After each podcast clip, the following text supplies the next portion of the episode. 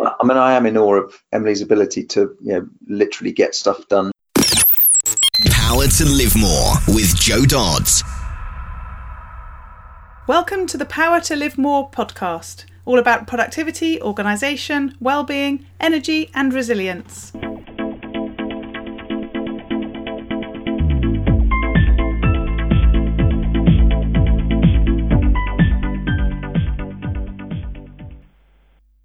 I'm Jo Dodds, and I started this show to enable interesting people to share their stories about how they use their power to live more, and by that I mean to do the stuff that they want to do more than the stuff that they need to or should do.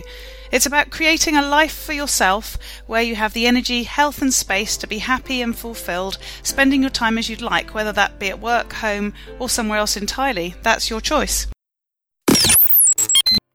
Hello. My name is Ellie Dodds and I'm co-presenter and today Jo's interviewing Emily and Paul Hughes of Parent Guide to GCSEs. This is a first for us. We've had one half of business couples but not both of them on the show together.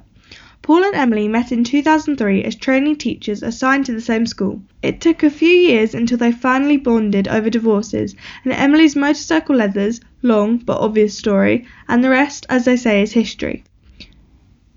They've been happily married for 11 years and now that they have both escaped teaching, their words, not mine, they run the Parent Guide to GCSE, supporting parents whose children are in Year 11. They made 11k in their launch week, so they must be doing something right. Emily has a master's from Cambridge in Maths with Education, while Paul has a master's in Information Management and Computing from the University of Sheffield, which will probably tell you what they taught for 15 years. Emily also runs a pop choir in her spare time, as she says she still needs to be able to boss people around, having left teaching. Paul says he thinks that's already covered at home. Back to the studio. Today I'm interviewing Emily and Paul Hughes of Parent Guide to GCSE. So I'm very excited to be uh, having you join me today because this is quite different for the podcast. So welcome, Emily, and welcome, Paul. Hi. Hello, thank you very much. So start with my usual question, which is who you are, what you do, and where you do it. Uh, well, we are a, a, husband and wife team of ex-teachers. So we spent 15, 16 years teaching and both decided that teaching in schools was perhaps not the way forward for our sanity.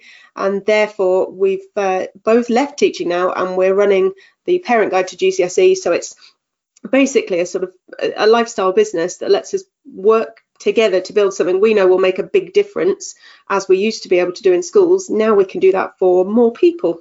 So uh, yeah it was uh, sanity over salary i think was the important decision.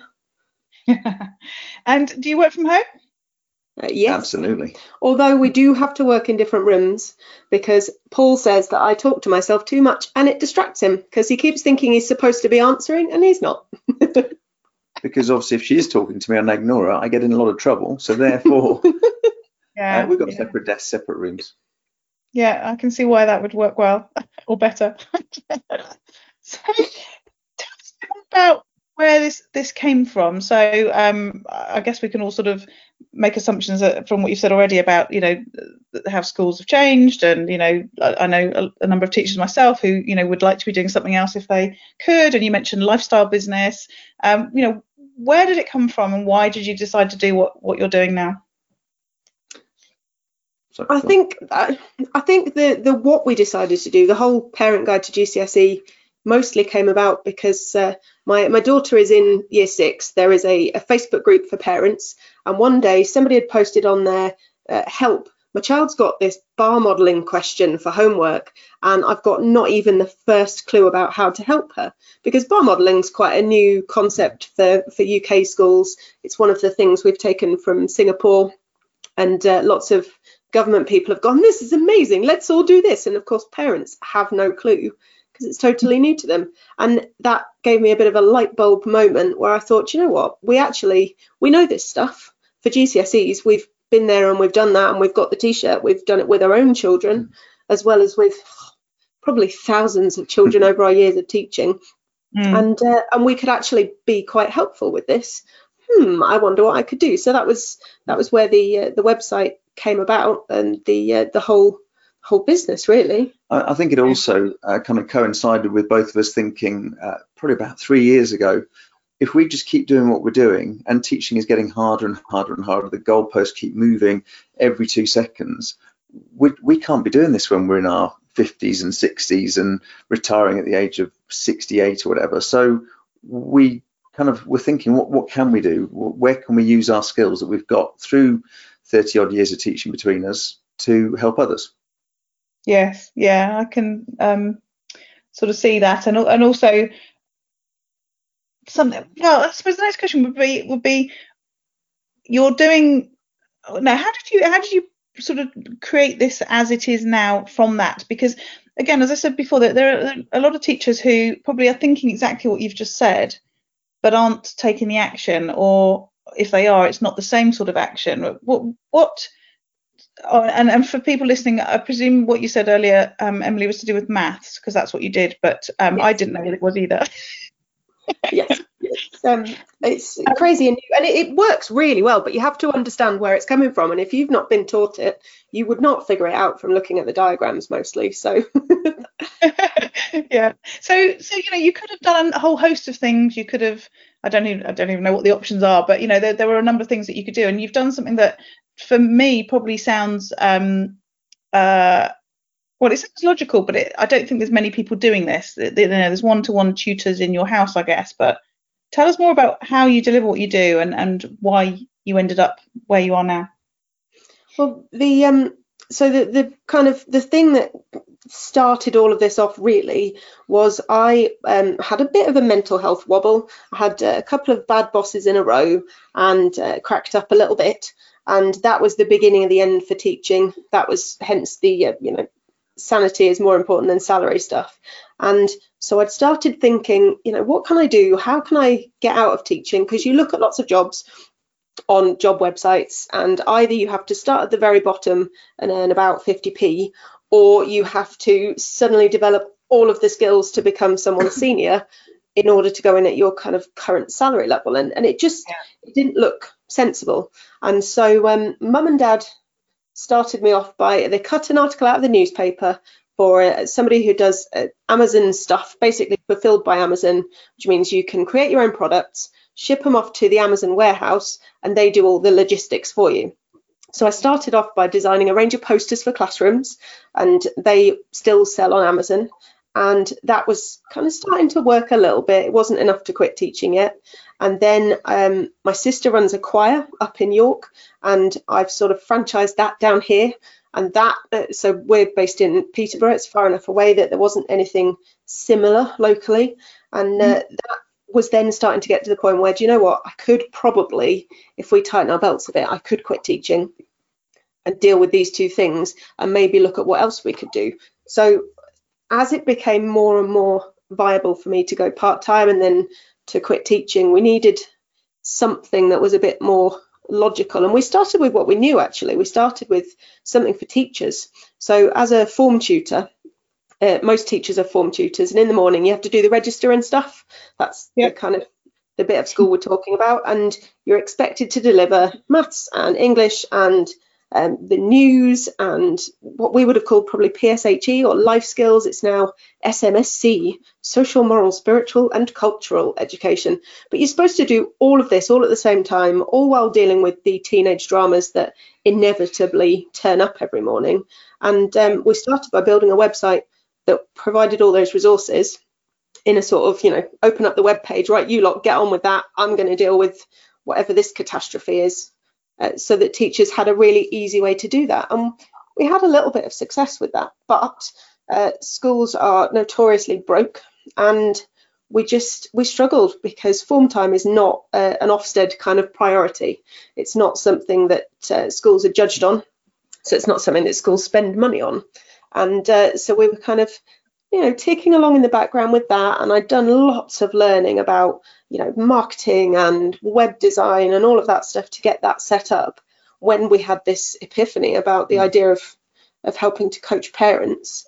And um, and I kind of drew together all the, the various bits of research that I'd done. I'm a prolific reader mm. of business books. And so there were lots of different ideas that I took in from different books, things like uh, Oversubscribed by Daniel Priestley, which I love, uh, and I kind of used that to develop. I think it was about Easter time when we had this little epiphany, and then uh, we developed it over the next few months. And I was so patient. I'm never patient. Paul will tell you I'm awful. I just want everything done now. But I was determined I was going to do this right. So we designed it all in the run up to uh, the end of the summer holidays, ready to launch for the start of this school year. And yeah. um, and yeah, just pulled together all the stuff that I'd I'd learned and asked for more recommendations. I'm part of lots of networks of mm-hmm. entrepreneur kind of people uh, on uh, on Facebook mostly, and they were really really helpful with advice and you know, have you tried this? Have you read this? Have you listened to this podcast? And uh, it all just kind of came together into what it is now, and it took off so quickly that it's now become pretty much all I do. um, Emily makes it sound like it's a, a bit of a, an accident where we are now, but the whole three-year journey's been really quite almost um, deliberate, where we're both full time. Then Emily went down to three days, and it was just that: can we afford to then sort of not work, or can Emily afford not to work at all because she's got other money coming in? And the whole time I was earning, you know, sort of proper proper wage, if that's the right word, a steady wage, should we say? So you know, salaried, etc. And it just it's been a case of how how what do we have to do in order to for me to then not work at a school as well, and mm. bit by bit we've kind of um, chipped away, and now we're both full time at home, and you know it's going beautifully. That's so exciting to hear. I'm sure there's people listening who haven't yet taken the plunge into whatever business they they want to to run, and uh, to hear that story. And also, as you said, Paul, um, Emily did make it sound very sort of, you know, it just sort of happened. um, I mean, she, um, she, is a natural genius. I mean, um, yeah, yeah. Uh, she just reads and reads, and when she doesn't understand something, she doesn't like it, so she reads a bit more and um, one way or another gets her head around everything, um, has a plan for everything, and usually wants to do everything, you know, all at the same time. But obviously, uh, you know, time doesn't allow for that generally. Yes, basically, no. my husband is describing me very politely as a giant nerd, which is totally true. Yeah. well, I think as well. I mean, um, just looking at your your website and and the bit that we haven't sort of talked about is how you're delivering it. You you have a um, membership site, is that right? Yes, that's right.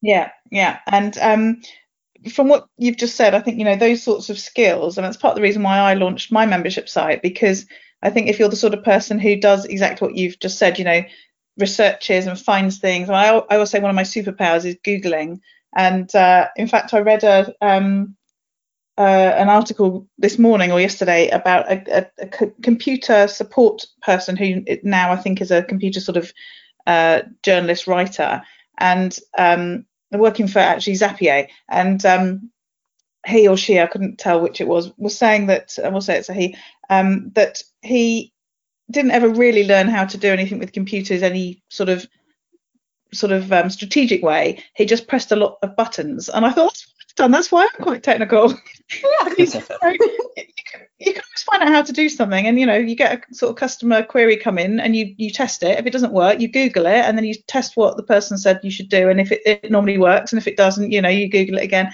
And it was really funny reading that because that's sounds exactly like you you work and I work, which is well, there must be an answer, and there must be somewhere out there that tells you the answer. I just go and find it for the people. Well, yeah, it's uh, one of the blog posts that we did quite early on was how to Google like a pro because so many students don't understand. Well, um, yeah, okay, and parents don't understand how best to Google. They don't know about, you know, excluding terms and putting things mm. in quote marks to make sure they're included and all the little tips that actually mean you weed out a lot of the nonsense before you've even started reading. It's it's awesome. I love Google. Hands up. So how did you decide on your approach? Because I'm looking at your website and it, it, it looks really like you speak. You know, it just looks like a normal person talking to me. It, you know, and, and I guess there could have been a tendency to to make it quite formal and quite sort of educational, shall we say? yes, and, I, am not the most formal person. I, have always been fairly chilled out. I can put it on if I need to, but I, I don't like to. I like to just be me. And um, one of the the best business decisions I think I ever made, actually, which was terrifying at the time, was I'd signed up. You know, you sign up for a webinar to help you out with something. You kind of like the googling approach. It was a copywriting thing. I thought I've got to get better at this because this is you know a big part of what I do now. So I signed up for the webinar, and she was talking about her coaching program, and I thought, oh, that sounds ridiculously expensive. I'm not spending 700 quid on a copywriting course. That's ridiculous. And then she kept sending the follow up emails by the end of the follow-up email, her copywriting had convinced me that I really, really wanted to spend 700 quid on a copywriting course. And I thought, you know what? If she can do that to me via the, you know, world's most cynical person via that series of emails, then she's probably the person to teach me. And um, it's Ashlyn Carter of ashlynwrites.com and uh, it's her copywriting for creatives. So it's designed for people who have that kind of uh, often things like photography businesses and stuff. She's a calligrapher originally, and um, and it's all about just finding your voice and being you wherever possible and talking to people like you would talk to them if you were just chatting to them out and about because I think we all respond a little bit better to that, don't we?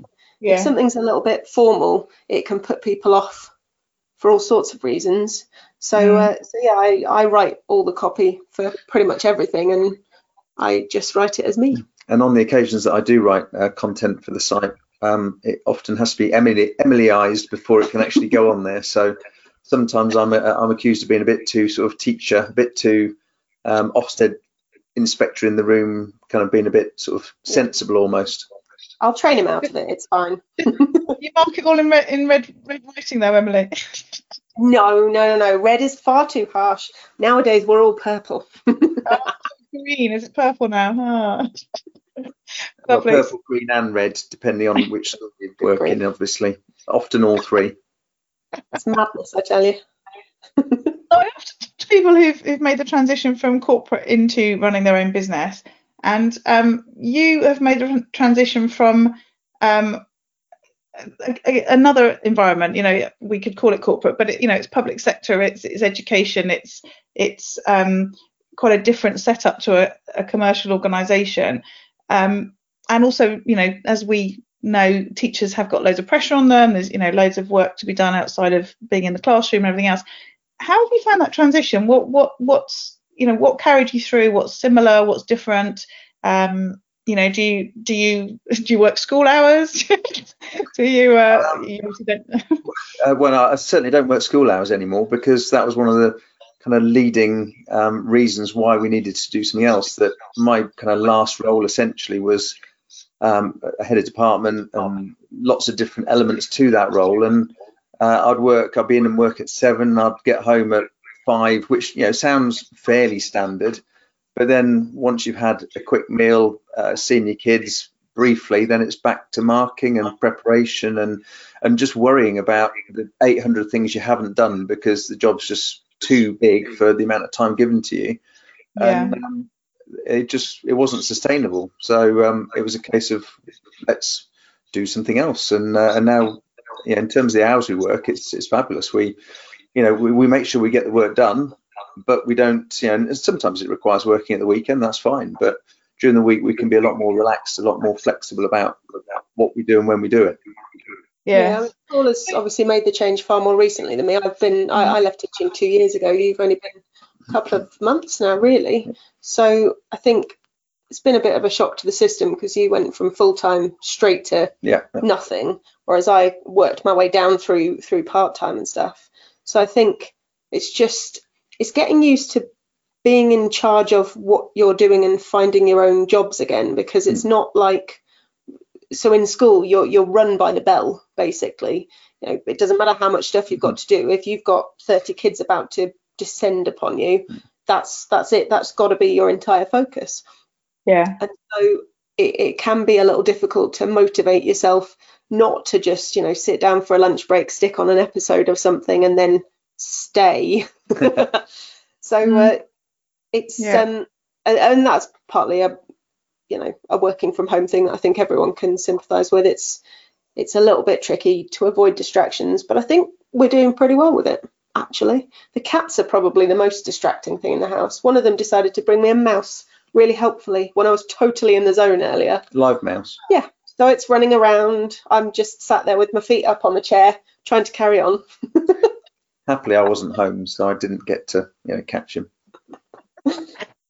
So, um, given that, and but also the fact that there's two of you running this business from separate rooms, as we as we've established, how do you organise what you do? How do you make sure you get done what you need to get done? And as I say, this is different. I I, I think you're the first two-person interview where I, I have interviewed people who work with their um, partners, but but I've not interviewed them together. So maybe I should have you in separate rooms and get take separate answers in case you don't agree.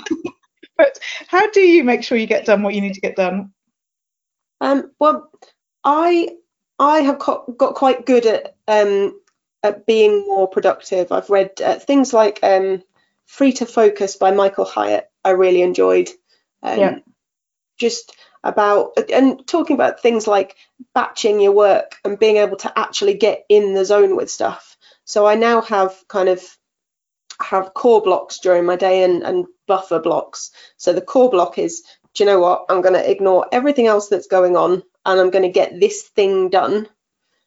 And that's it. And then the buffer blocks will be somewhere like just after lunch, where I'm in a slight carb coma, where it's just, you know, answering the emails and dealing with the little bits that don't require so much thought and and involve jumping from task to task so you don't get that level of focus that you you need to have for your, your core tasks so yeah, Yeah. i've uh, labeled out entire days gsd on my calendar for get stuff done.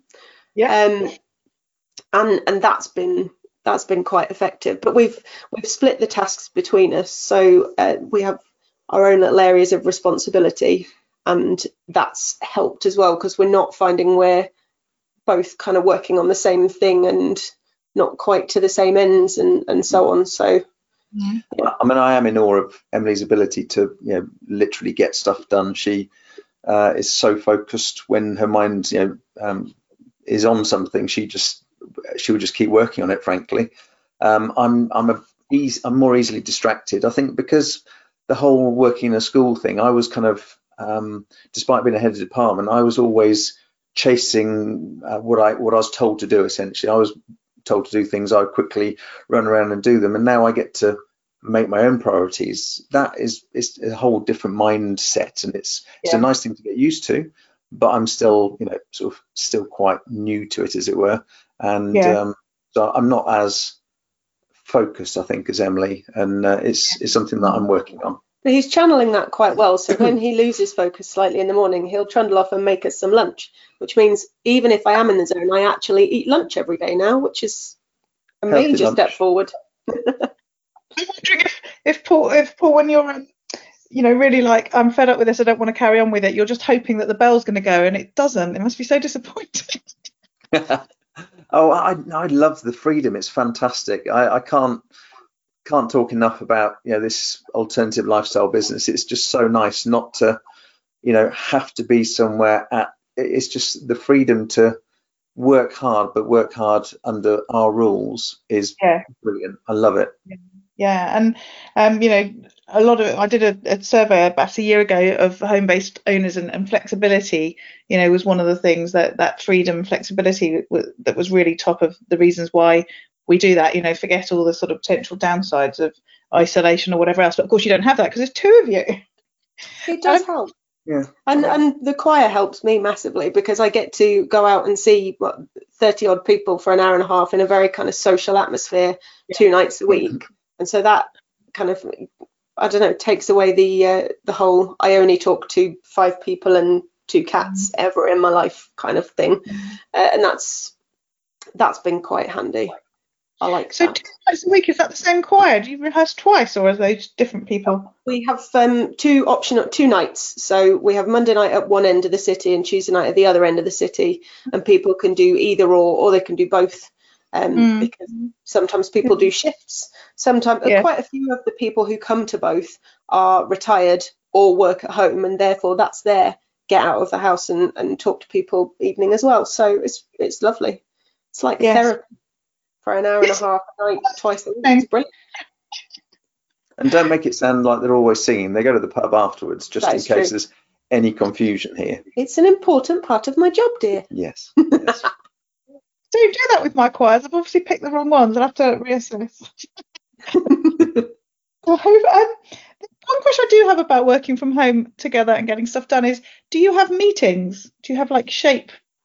Uh, we, we do, although we've not been so good the last couple of weeks, um, just because there's been a lot of random things happening that have got in the way. But we did have a fabulous habit of going for half an hour's walk every morning. So we'd get the kids off to school and so on, get ourselves organised, and then go off and just do a loop around the area, half an hour, and we'd talk shop as we walked around. We came up with some of our best ideas, I think, wandering Mm. around, and we got half an hour's worth of exercise, and we got out of the house.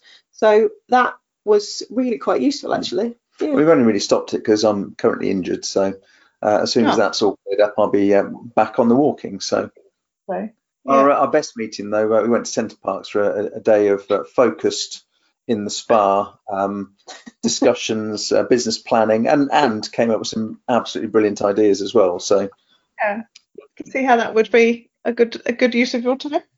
Yeah. It's an annual thing now, we've decided. Lovely.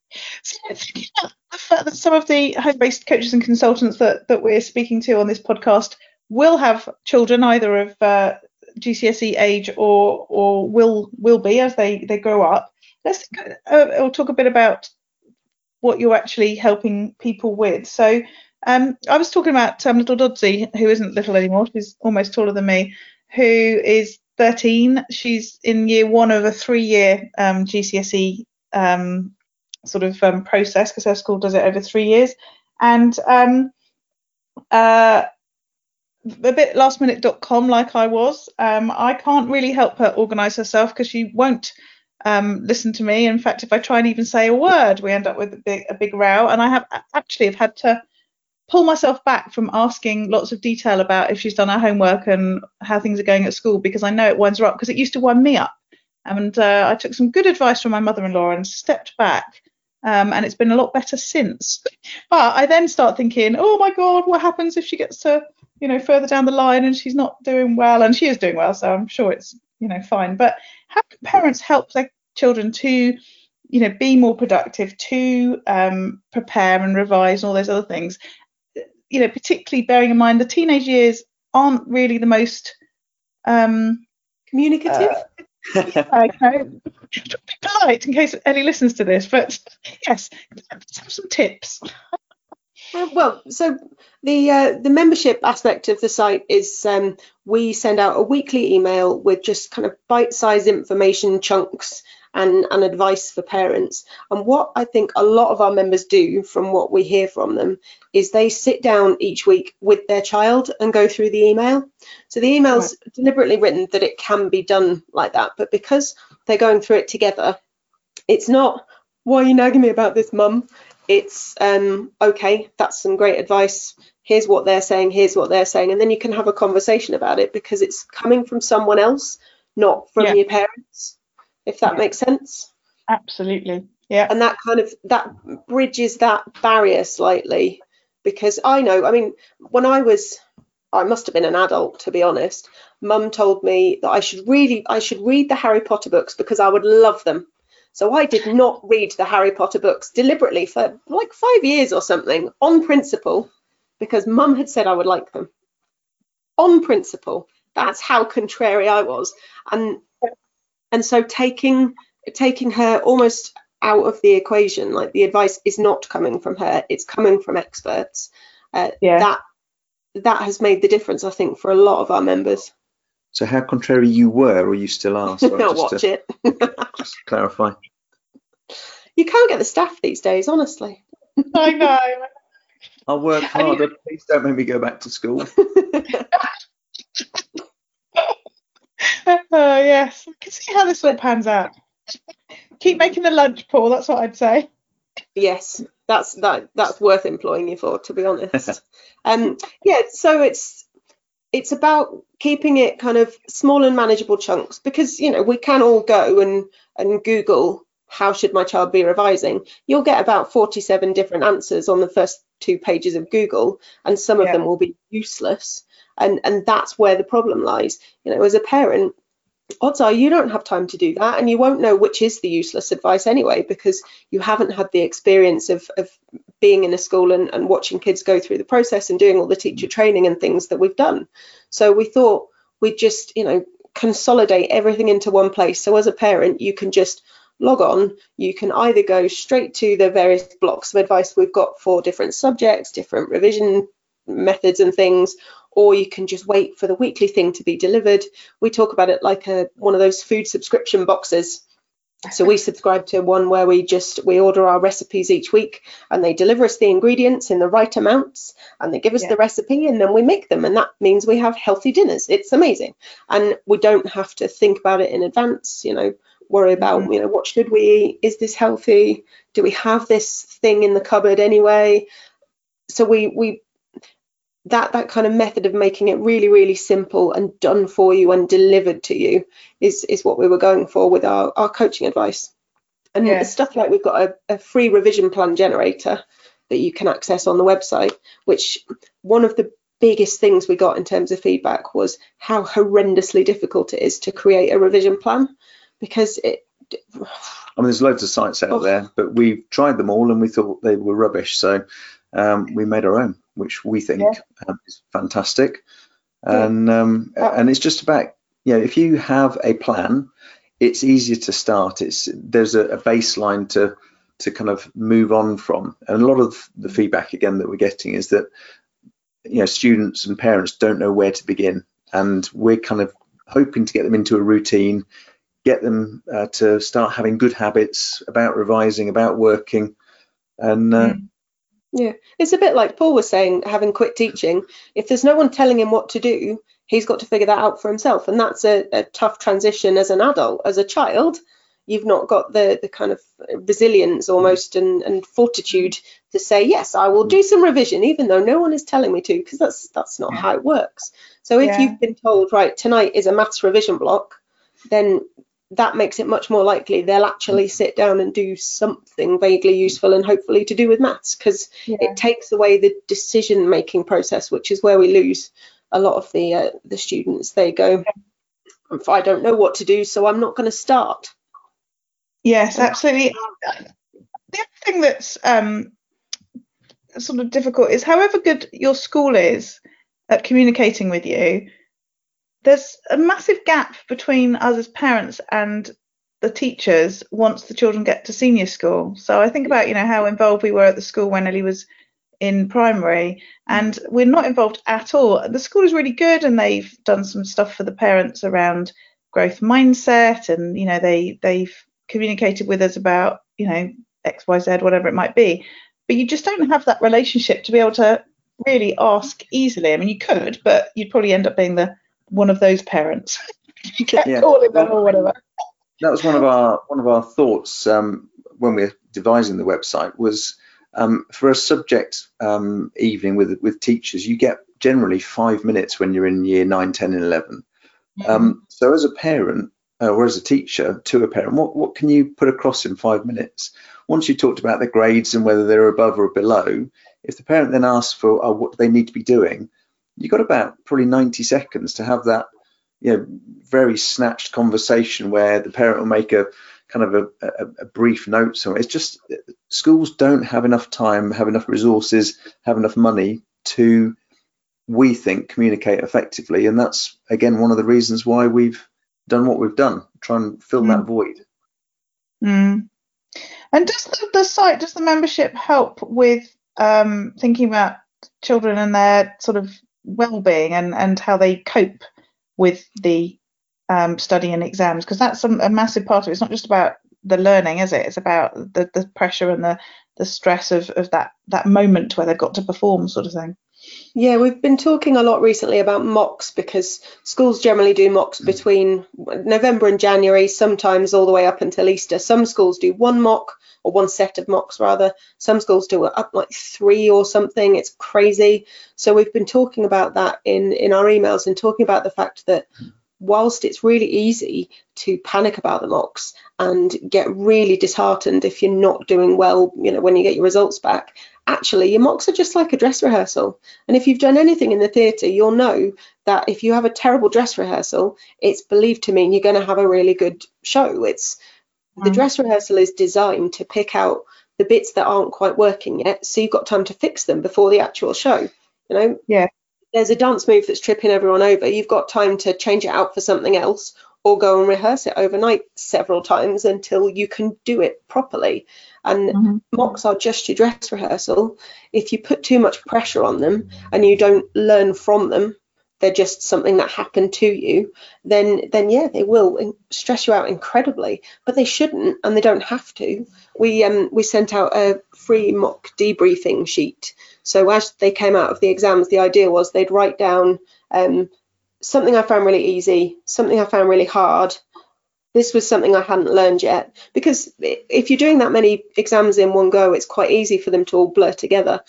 And by the time you get back the results, because teachers have got a lot of papers to mark, so you don't get them back instantly. By the time you get them back, you've forgotten what all the questions were and you've forgotten mm. how you felt coming out of the exam. And in the meantime, you could have been saying that there was a question about this particular thing that I didn't know about. I'm going to put that on my revision list because I feel like perhaps that might be a good thing to learn about. So, yeah. yeah, we've been talking about steps you can put in place and different ways of, of dealing with the various stresses mm. and, and so on. I mean, we've talked uh, meditation and things as well because having that kind of quiet space in your mind, uh, even if it's just a, a five minute, you know, sit down somewhere out of the way and and switch off, that can actually make a really, really big difference. And so um, we found a couple of guided meditation apps that are quite useful and uh, pointed them in the direction of some things on YouTube. There's um, there's a lot of of stress, but then a lot of the stress is caused by not feeling in control. And mm-hmm. that's a large part of what we do is try and help people feel like yeah. yeah. they're in control of, of what's going on. So when we think of it, if you um school if you come home from school at four o'clock and if a team were to go to bed at 10 o'clock, which is unlikely, we realise, but that's that's a long, long time. That's you know six hours of of kind of free time, as it were. If you were to do two hours of revision, which is a huge amount of work, you've still got four hours to to spend on yourself, and that's absolutely you know probably the most important time of every evening is to to do the things that you want to do, so you don't feel like you're you know being made to revise. You can't have a life. You can't do the things you want to do. You still got mm. loads of time every evening every day mm. to do those things. You just need to yeah. spend, you know, plan in some time to make sure you get the, the, the work side of it done. Yeah, and that's why the revision plan is so useful. It's about little and often. Mm.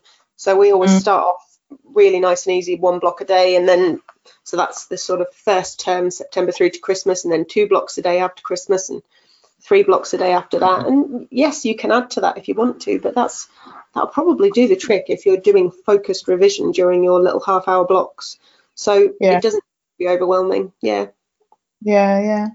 Lovely. That's been really interesting, and I'm definitely going to go and check out the membership as we're in in that uh, that uh, time in, in our house.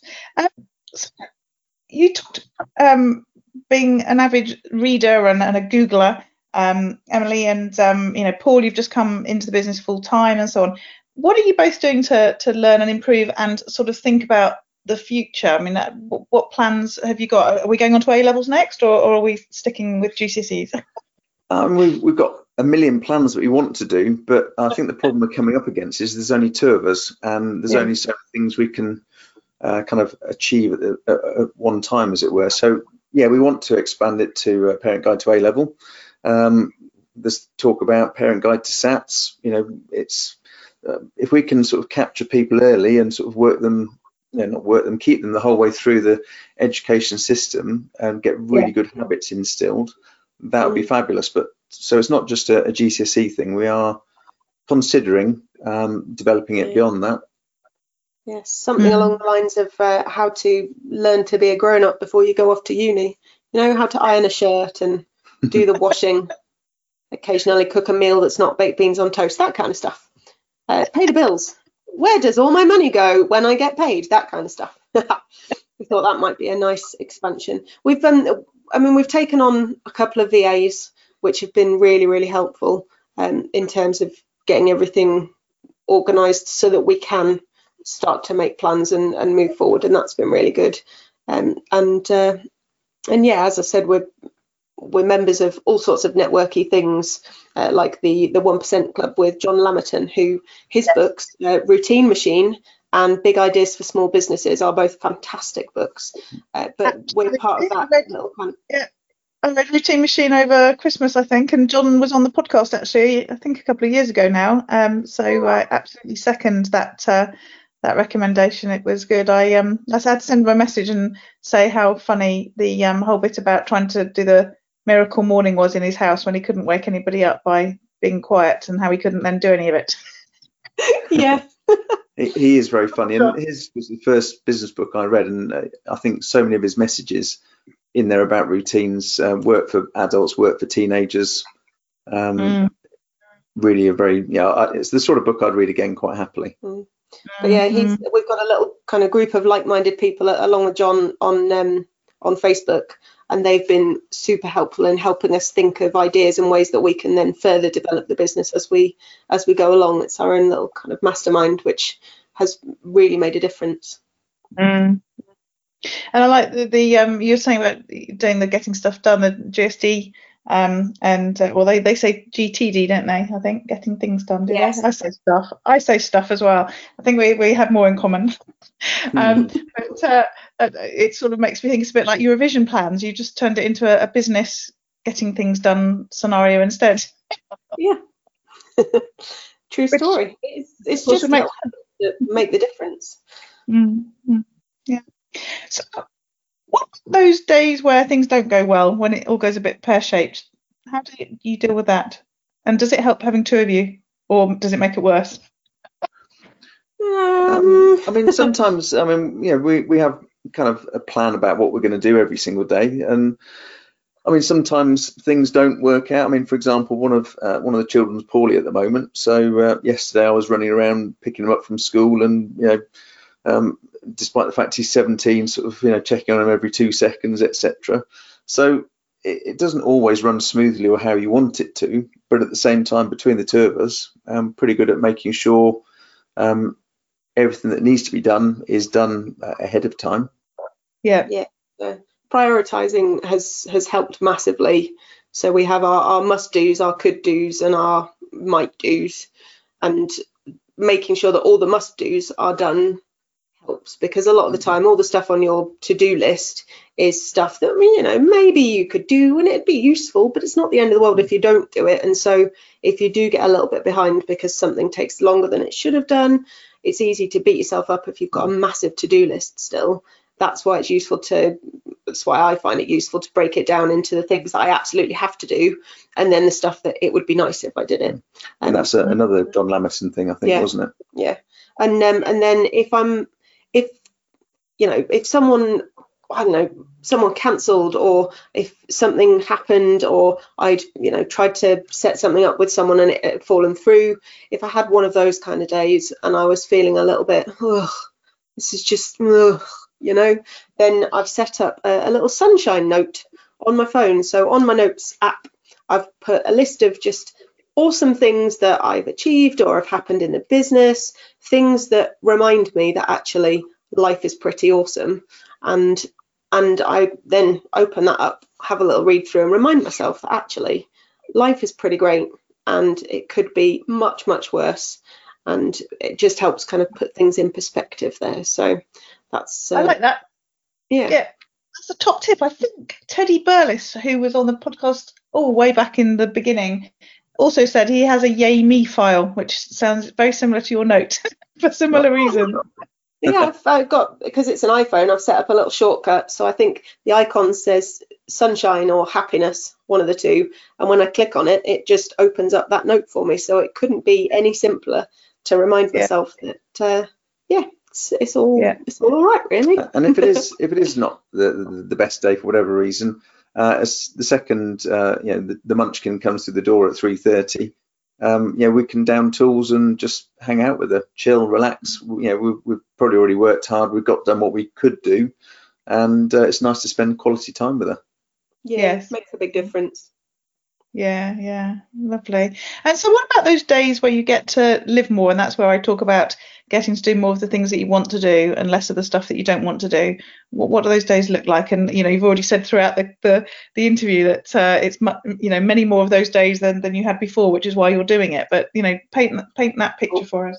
Yeah, we've started a thing uh, which we don't do every week, but uh, Fridays where you know we probably work up until lunchtime and then maybe go out for lunch together uh, maybe watch some garbage on TV together, um, go for a long walk together, just things where we're prioritizing us rather than the business, rather than the children. It's nice just to sort of, you know, switch off and do our own thing.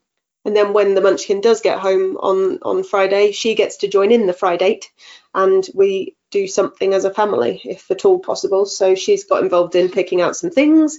It normally involves baking cakes because she loves to bake cakes and she loves to eat cakes. So it all works out quite well. And we've got twin boys as well, and uh, but they're 17, nearly 18, and um, they don't often get back from school now. They're driving themselves uh, till later, uh, if at all. And, uh, and when they do get back, obviously being sort of older teenagers, a grunt is pretty much most of what we get.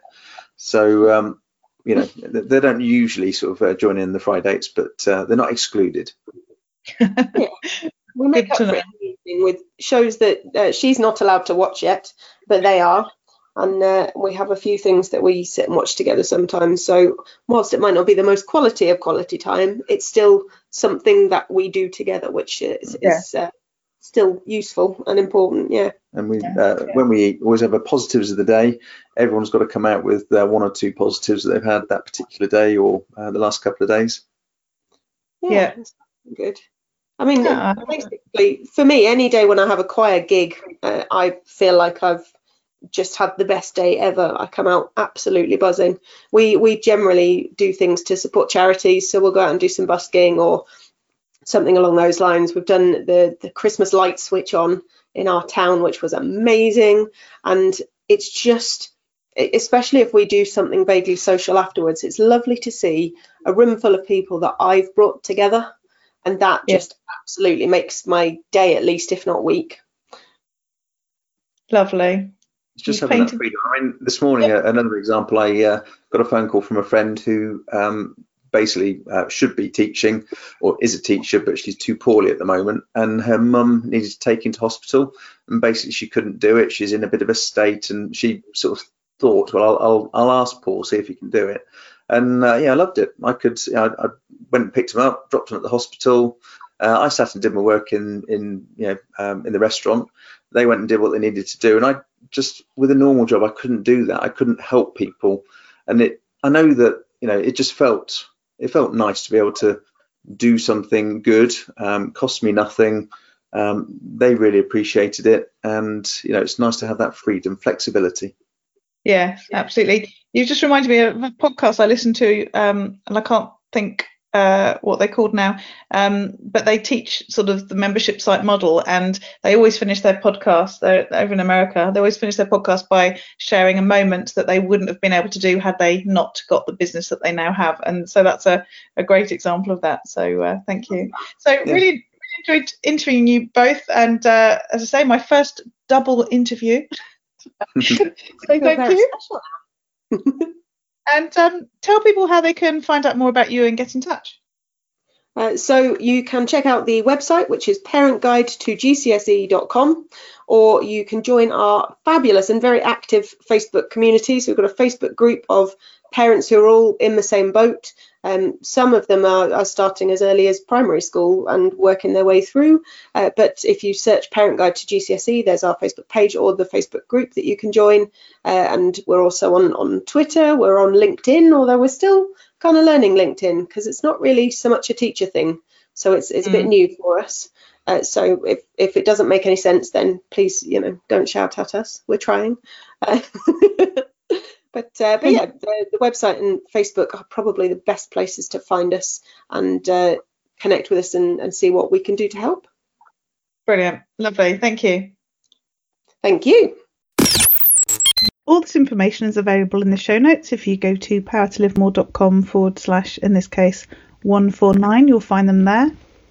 And just an observation this week about the coronavirus and all the uh, stuff that's happening to try and stop the spread of it.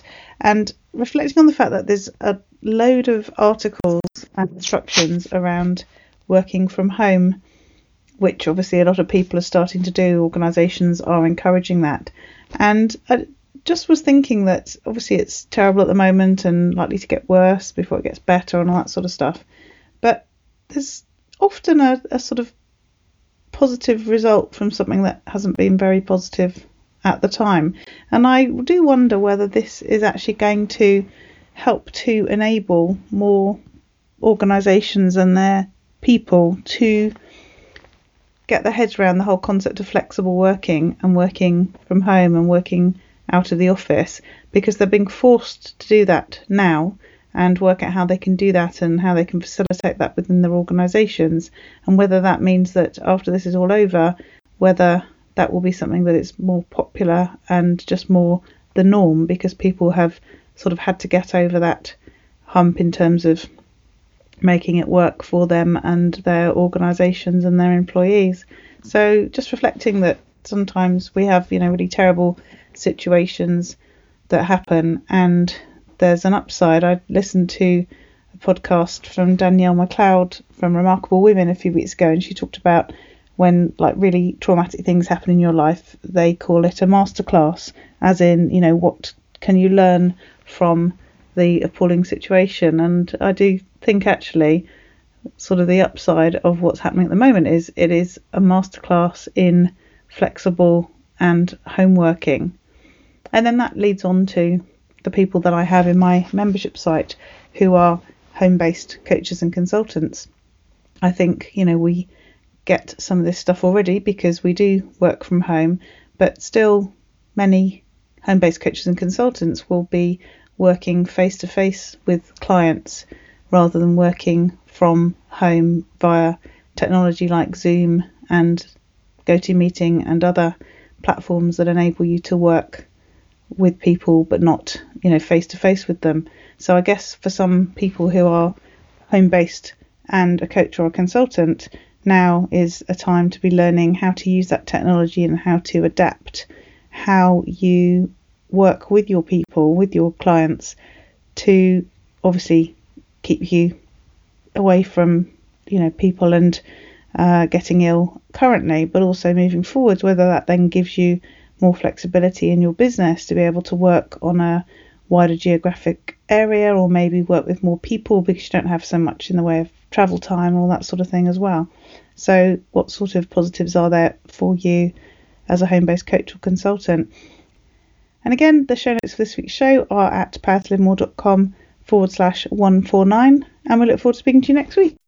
Use your power to live more.